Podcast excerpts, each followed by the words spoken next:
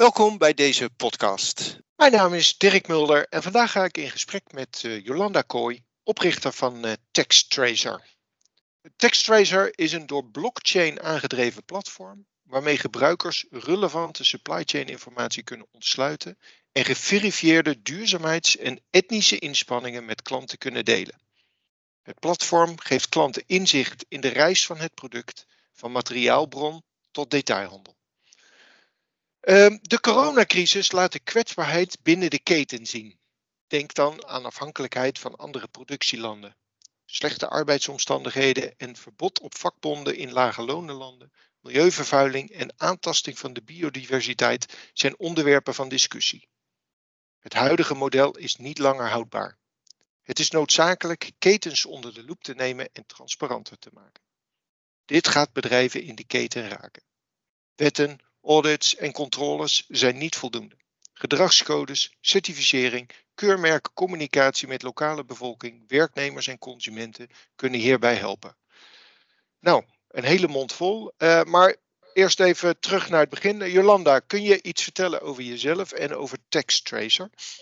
Jazeker, dankjewel Dirk. Allereerst fijn om hierover met je te mogen spreken. Ik heb je helemaal vergeten welkom te heten. Nou, maar goed, bij deze. Komt bij deze aan, heel fijn, dankjewel. Nou, over TextTracer en mijzelf. Misschien even een stukje achtergrond inderdaad over mijzelf. Is dat vooral ik geen techie ben, maar iemand uit de textielindustrie. En in die zin al 20 jaar in deze omgeving werkzaam ben. En in die 20 jaren nou, honderden fabrieken in Azië en Europa heb gezien. Gewerkt met partijen die werkzaam zijn in de supply chain, in die textiel. En vanuit die gedachte op een gegeven moment merkte van ik wil graag verduurzamen. En wat hebben we daarvoor nodig? En zo zijn we uiteindelijk via een lange weg uitgekomen bij TextTracer. En TextTracer is, zoals jij net al even heel mooi noemde, een transparantie- en compliance platform voor de fashion-industrie. En die aanleiding van de ontwikkeling van TextTracer is de veranderende wereld- en mode-industrie. Je ziet steeds meer dat onze mensen vragen om informatie over hoe, waar en onder welke omstandigheden hun kleding is gemaakt. En welke impact deze producten hebben op mens en planeet. En nou, de regelgeving die jij net ook al aangaf is een ontzettend belangrijke. Zo probeert men de verificatie van duurzaamheidsclaims te reguleren. En daar komt nog eens bij dat er ook toenemende druk komt van NGO's, investeerders, banken en andere belanghebbenden die ook aangeven dat zij meer informatie willen over de achtergrond van de textielketen. En om dus toekomstbestendig te zijn, moet onze industrie inzichtelijker worden en daar helpen wij mee. Als je dan praat, hè, want je had het over duurzaamheid. Wat versta jij dan onder duurzaamheid? Want duurzaamheid is natuurlijk een heel breed begrip. Ja, duurzaamheid is inderdaad een fijn containerbegrip, waarvoor verschillende definities bestaan. En eigenlijk merk ik dus dat ik graag wegblijf van een hele concrete definitie die wij pakken. Maar dat wij zeggen, oké, wat betekent duurzaamheid voor ons? Dat is echt het doorvoeren van radicale transparantie in de modetoeleveringsketen. En zeggen ook, wij zien een transparant mode-ecosysteem voor ons. Dat iedereen in staat stelt om gefundeerde beslissingen te nemen. Nu en in de toekomst. En dat we daarmee goed voor mens, planeet en business kunnen zijn. En dan nog een ding daarbij is dat we ook graag praten over verduurzaming. In die zin dat ik het heel erg zie als een stappenplan. Waar je stap voor stap toewerkt naar een duurzamere toekomst. Want uiteindelijk is 100% duurzaam feitelijk niet eens te realiseren. Dus daarin kijk heel erg, zie het als een stappenplan. Hoe kan ik verduurzamen? Daarbij hoef je niet direct een 10 te scoren. Maar benader duurzaamheid in al haar facetten. Kijk eigenlijk een soort van holistisch naar wat het voor je betekent. Die people en planet kant vooral. Hoe kun je dat samenvatten? En vervolgens bekijk je voor je eigen bedrijf. Wat neem ik op en waar ga ik mee beginnen om duurzaamheid te realiseren? Stap voor stap. En zo kun je groeien van een van bij wijze van spreken nu een 6 naar volgend jaar een 7. En zo wordt het steeds beter. Mm-hmm. Maar het klinkt voor mij allemaal nog wel abstract. Kan je het iets concreter maken? Ja, nou, als TextTracer zijn wij op dit moment een pending B Corp. Omdat we nog een vrij jong bedrijf zijn, kunnen we nog geen B Corp zijn. Maar ik denk dat wel echt aangeeft hoe wij in ons bedrijf duurzaamheid vormgeven. Want wij zijn dus volledig bezig met B Corp. Om te kijken hoe wij onze organisatie vorm willen geven. En dat is vooral omdat we natuurlijk nog heel erg jong zijn. Een hele mooie activiteit om continu te kijken hoe willen wij met alle stakeholders in ons bedrijf omgaan. Dus hoe willen wij onze werknemers een fijne ruimte bieden in ons bedrijf. En hoe willen we omgaan met supply chain partners die voor ons ook ontzettend belangrijk zijn. En natuurlijk onze klanten. Wat doen we met hun daar? Dat op die manier echt zorgen dat we eigenlijk al die facetten van duurzaamheid meenemen. Ja, en want jullie werken vanuit een app. Wat kan je dan in die app zien en wat kan je volgen? En neem ons eens mee, hoe werkt die app eigenlijk? Ja, nou, dat is een hele goede. Als je het eigenlijk over de app hebt, dan hebben we het een soort van over de voorkant, eigenlijk de communicatie richting consument. Ik zou graag willen beginnen bij het platform. Want uiteindelijk zijn wij een software-as-a-service platform voor merken en retailers in de mode-industrie. Zij worden klant bij ons, krijgen toegang tot het platform waarin zij allerlei relevante duurzaamheids- en ethische claims en informatie van hun supply chain partners kunnen inzien. En dit geeft hun in één oogopslag in een dashboard een overzicht over waar hun orders op dit moment staan en hoe zij scoren op verschillende facetten. En daar noem ik al even orders. Uiteindelijk kijken wij niet naar, wij kijken niet alleen naar de leveranciers in die keten, maar wij kijken zelfs naar leveranciers in die keten per specifieke order. Dus op orderniveau wordt gekeken welke leveranciers hangen aan deze order. En een klant maakt een nieuwe order aan en zendt daarmee een automatisch verzoek naar hun tier 1 supplier, zoals ze dat noemen. Dat is veelal de confectiefabriek. Hun direct contact. Die confectiefabriek heeft veelal de regie in de keten en kan dus aangeven welke stappen in de keten er zijn voor dit specifieke product en welke supply chain partners er meewerken aan die stappen. Die supply chain partners worden op hun beurt weer uitgenodigd om deel te nemen in het systeem en vervolgens allereerst een account aan te maken met allerlei informatie over hun bedrijf. Noem het KYS. In de bankaire industrie heb je het veel over KYC, Know Your Customer. Nou, we hebben het over Know Your Supplier. Die informatie maken zij allereerst aan. En vervolgens wordt u nog gevraagd om via onze mobile web app een aantal vragen te beantwoorden die specifiek over de order gaan. En waarom doen we dat via die mobiele app? Dat is omdat we bij wijze van spreken zelfs katoenboeren in het veld vragen om data te uploaden. En dat zij vaak niet beschikken over een computer, maar wel over een mobiel. Bovendien is het voor ons ontzettend belangrijk om de time en geolocation bevestigd te krijgen. En dat kan ook weer heel mooi via mobiel. Want de data die zij uploaden zijn veelal foto's van bijvoorbeeld een delivery note of packing list. Foto's van hun fabriek zelf of de plek waar ze werken en van het product. En daarmee is dus die mobiele toepassing heel interessant. En vervolgens heeft uiteindelijk zowel de tier 1 supplier als de klant een volledig overzicht over de achtergrond van een bepaalde order, een bepaald product. En of daar nu 100 stuks of 100.000 stuks van zijn gemaakt, dat is hetzelfde. Of daarvoor geldt hetzelfde. En vervolgens kunnen zij die informatie analyseren en op basis van die analyses weer keuzes maken voor de toekomst. En in die keuzes voor de toekomst kunnen ze die natuurlijk weer rapporteren richting externe en interne stakeholders. En een van de externe stakeholders is de consument. En die consument kan vervolgens de data weer lezen vanuit bijvoorbeeld een QR-code op een product. Ja, nou begrijp ik dat belang steeds meer toeneemt. Maar we hebben vanuit het verleden gezien dat bedrijven het toch lastig vinden om hun producenten te delen. Dus hoe krijg je dat voor elkaar? Dan zou direct mijn tweede vraag zijn.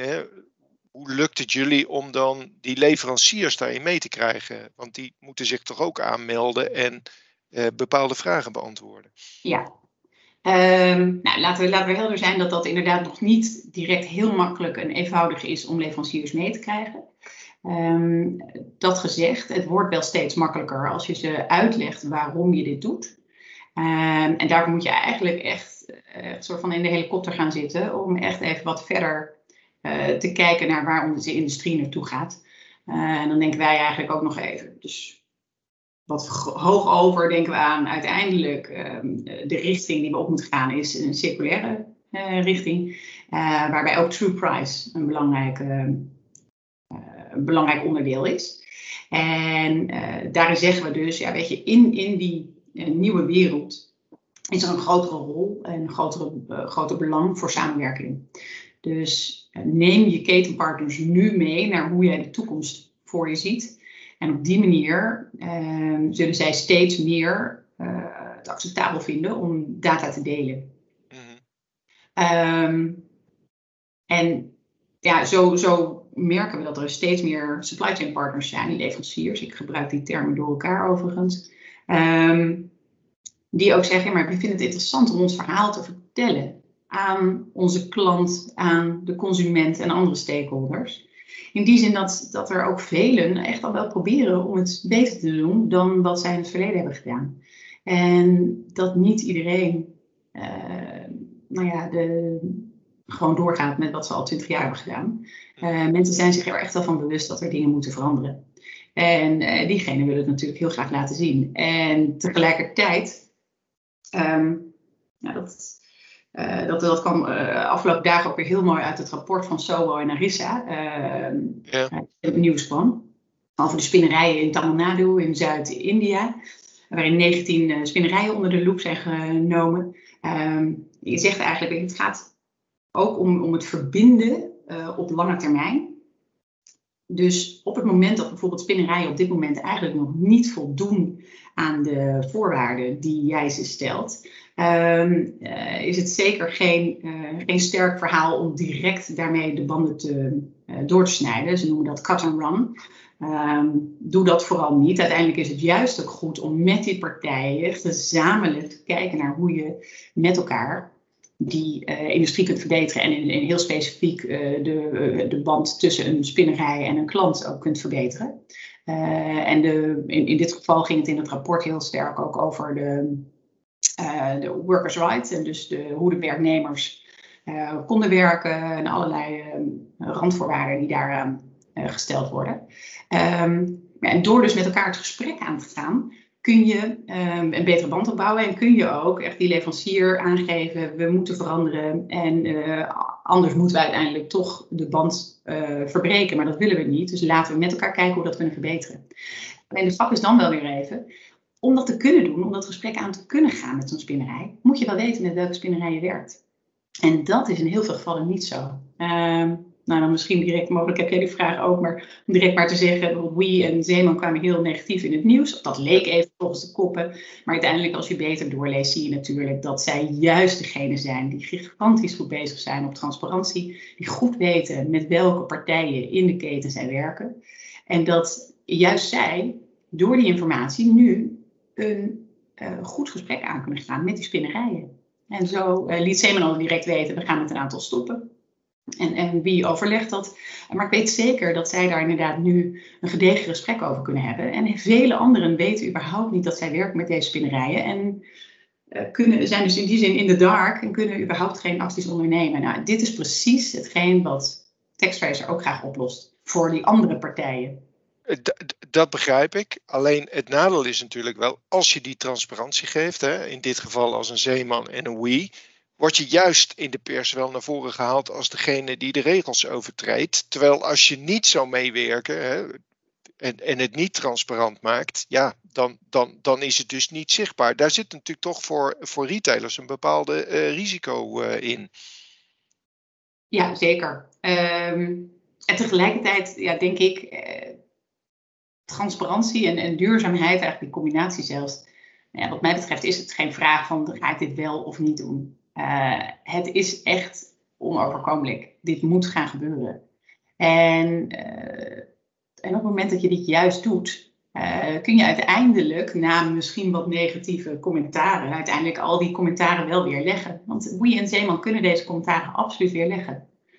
En ja, het is mijn stellige overtuiging dat zij juist heel goed bezig zijn in deze industrie. En absoluut voorstanders zijn en voorvechters zijn van transparantie.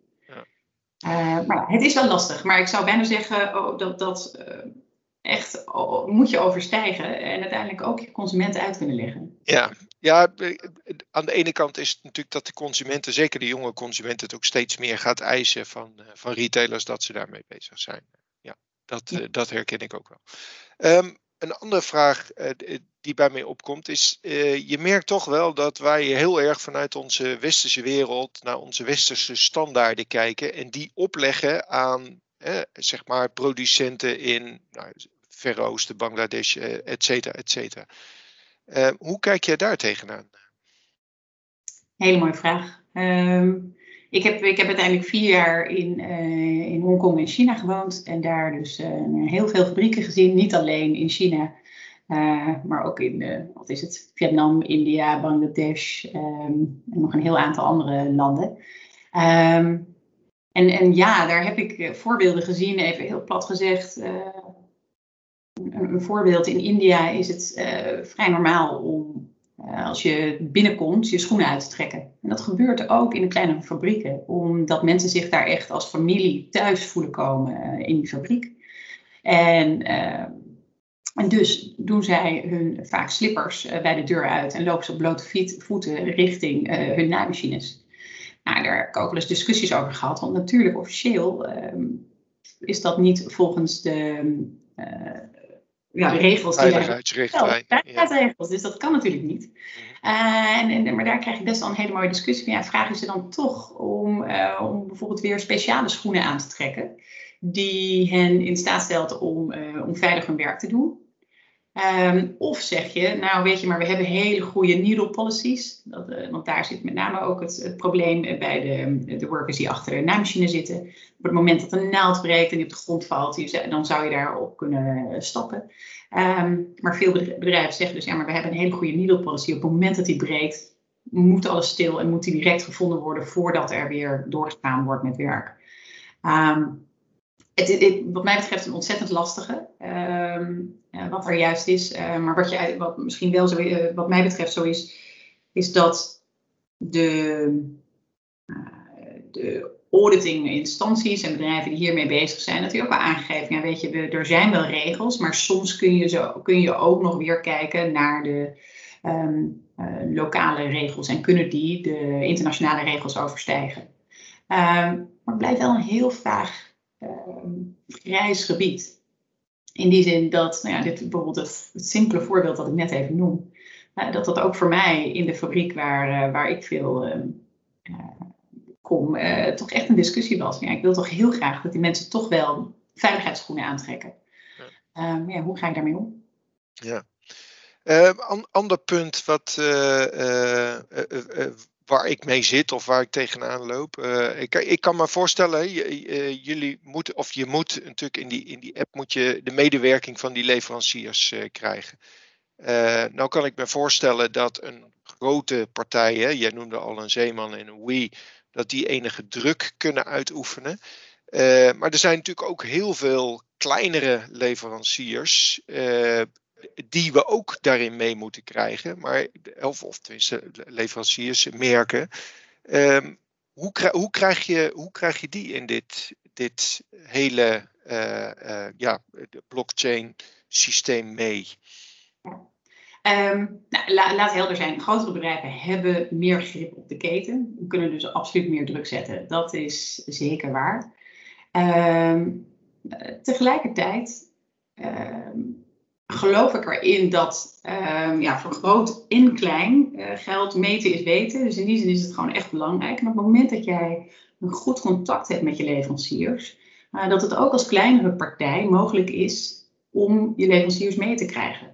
Dat gezegd, het zou kunnen dat je als kleine partij zegt, we nemen wat minder grote stappen. Wij gaan niet direct terug naar het kartonveld, maar we vragen onze tier 1 supplier, die confectiefabriek, om ook de spinnerij inzichtelijk te maken. En misschien een printing of embroidery mail.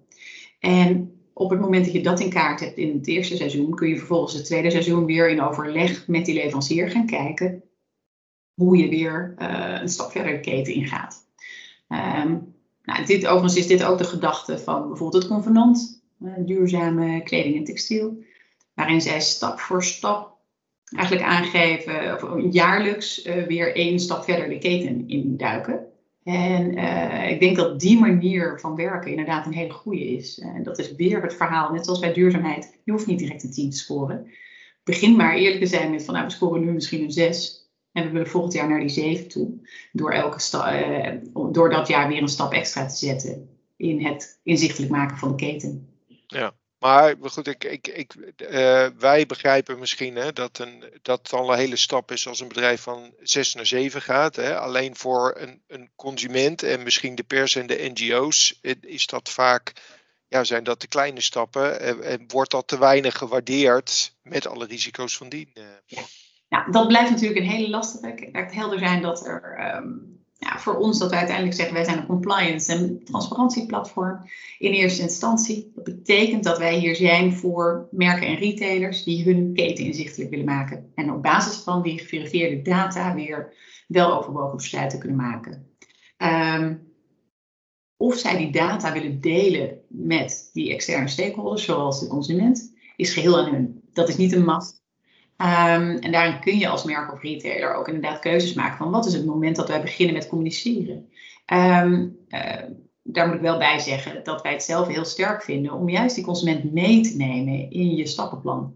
Ik denk dat die consument daar veelal wel klaar voor begint te worden. Dat op het moment dat jij zegt, dit is onze strategie. Ja, wij zijn misschien al wel 20 jaar in feite die vervuilende partij. Wij gaan niet opeens van de een op de andere dag gigantisch sustainable zijn. Dan zou het meer voelen als greenwashing. Nou, daar wil je verre van blijven. Laten we eerlijk zijn. Wij willen mooie producten brengen aan een specifieke target group. En we gaan in de aankomende jaren een aantal stappen zetten richting een minder grote negatieve footprint. Een minder grote footprint. En we nemen dus die klant mee in hoe we dat gaan bereiken. En daarin hopen we als TextTracer dat merk of die retailer goed te kunnen helpen. Ja. Jolanda, waar komt dat duurzame verlangen van jou vandaan? Ja, nou dan wordt het een best even persoonlijk verhaal. In die zin dat ik dan graag terughaal naar Rana Plaza, 2013, 24 april. Ik was toen net moeder geworden, dus ik liep met een 3 maanden oude baby in de mooie straten van Londen, waar ik liep te shoppen. En terwijl ik dat aan het doen was, voltrok zich Rana Plaza. In eerste instantie had ik nog niet in de gaten hoe erg het was en al snel merkte ik dat het echt heftig was. En als jonge moeder besefte ik me toen dat er die dag gewoon meer dan 1000 moeders of dochters niet thuis waren gekomen. Dat stak me ontzettend. Want normaal kun je dan daarvan wegblijven van nou, dit is zo ver weg. Maar in dit geval was het een plek waar ik zelf ook wel was geweest. En een industrie waar ik deel van was of ben. Dus ik heb toen best geworsteld met wat wil ik hiermee? Misschien, ik was toch met zwangerschapsverlof. Misschien is dit het moment om dan toch naar een andere industrie te vertrekken.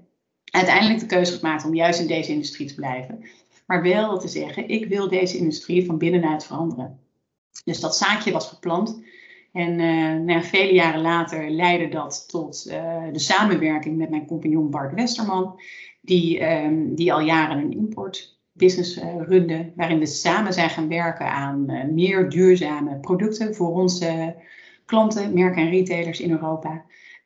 We zijn vervolgens Gold Certified en Fairtrade Certified geworden en hebben ook daar weer stap voor stap gekeken naar onze supply chain en hoe we die daarvan de footprint konden verlagen.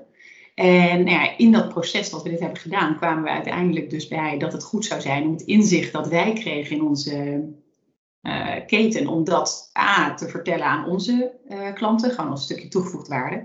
En B, kwamen we er vervolgens achter, ja, dit moeten we gewoon separaat neerzetten en voor de hele markt beschikbaar stellen. Ja, duidelijk. En op die manier, kijk, ondertussen heb ik 3 dochters en ben ik heel blij dat ik deze stap heb gemaakt. Want op deze manier kan ik een mooi verhaal vertellen aan mijn kinderen. Dat ik durf te vertellen in plaats van dat ik zeg dat ik alleen maar in een heel vervuilende industrie werk. Dat ik toch weer vanuit die industrie te kijken hoe we die industrie stapje voor stapje beter kunnen maken. Want TextTracer wordt al door een aantal grote retailers, retailketens wordt gebruikt. Kun je daar iets over vertellen? Ja, we hebben... Ja, nu een tiental klanten, merken en retailers die inderdaad met ons werken. We zijn met een heel aantal ook nu weer met nieuwe trials bezig. En zo hopen we eigenlijk de olievlek snel te vergroten in Nederland en daarbuiten. En we proberen heel erg ook de communicatie op te zoeken en de samenwerking met andere partijen in de markt. Dat we weten dat dit echt nu een groeiende markt is. We waren er heel vroeg bij, maar ondertussen zie je dat er... meer, ik zou niet zeggen soortgelijke, maar ook andere platformen ontstaan.